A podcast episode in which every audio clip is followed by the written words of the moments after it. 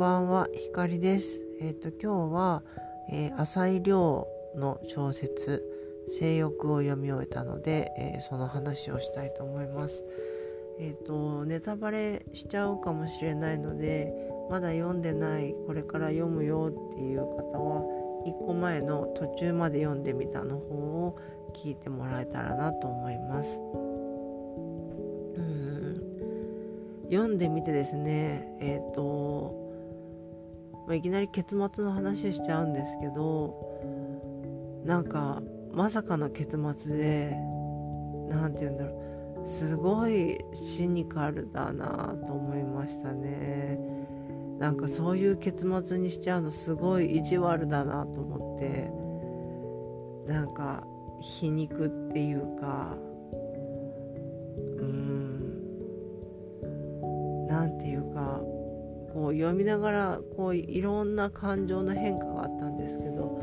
最終的には浅い量意地悪やなって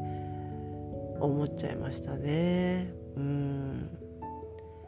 なんかこう一個前の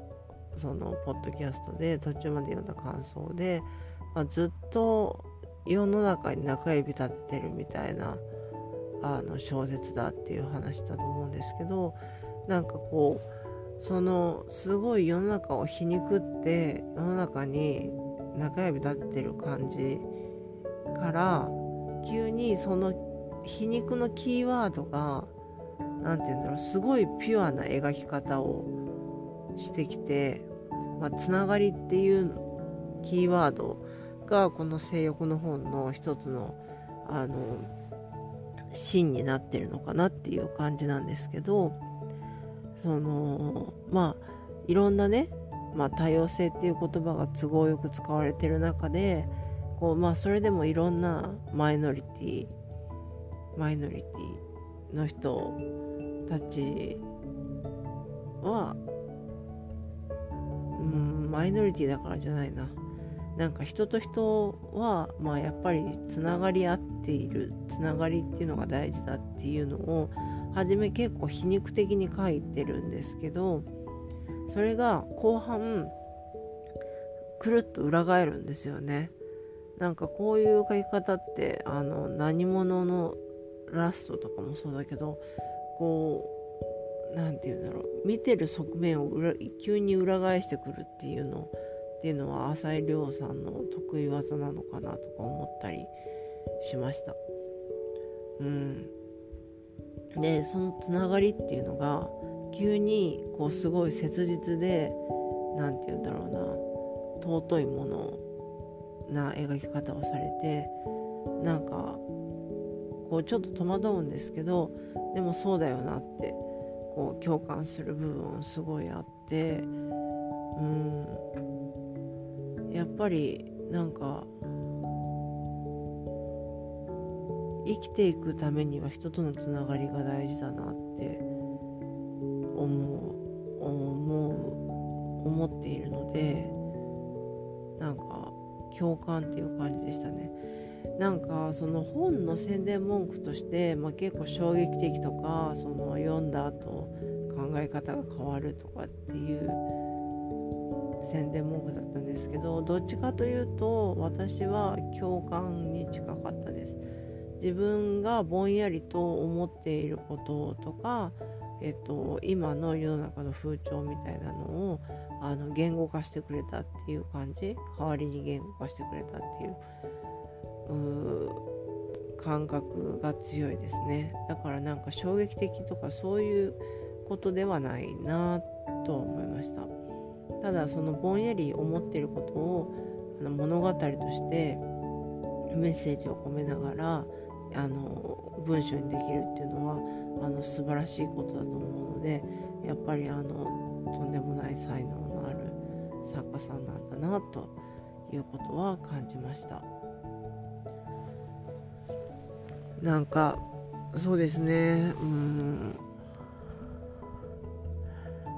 そうだからこそなんか最後が結構皮肉的だなと思って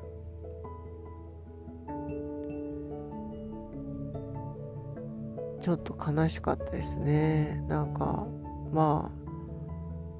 あアンハッピーエンドで終わるんですけどうーん。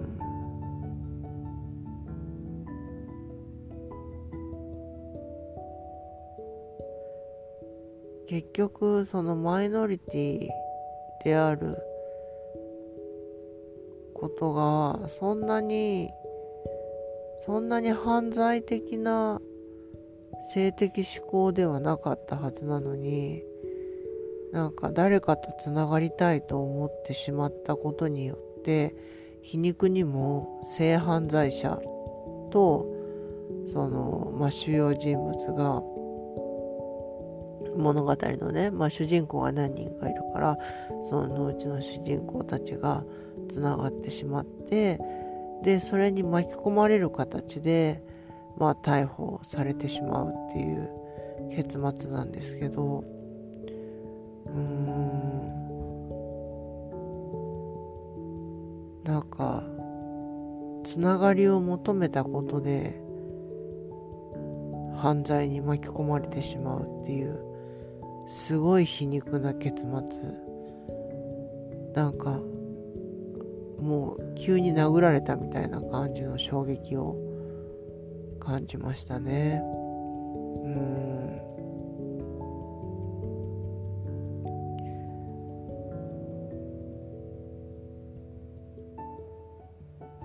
つながりはすごい大事なはずなのにそのつながりが悲劇を生んでしまうっていう強烈な皮肉。うん。なんかでもネットで人と知り合ったりとかするのってやっぱ危険なのかなって思ったかな。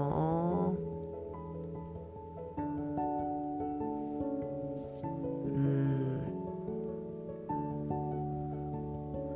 なんか小説としてはすごいと思うけどなんか好きかどうかって聞かれたらちょっと分かんないかもしれないですね。うん。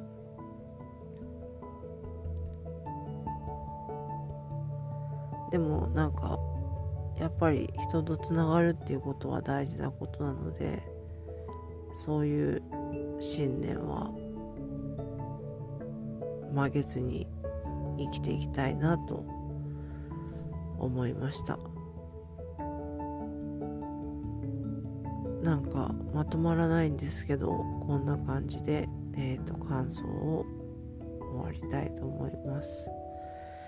なんか考えれば考えるほど暗い気持ちになっちゃってみたいな感じなのであんまりうまく喋れなかったかもしれないごめんなさい最後まで聞いてくれた人本当にありがとうございます。えー、それではまたお会いしましょう。ひかりでした。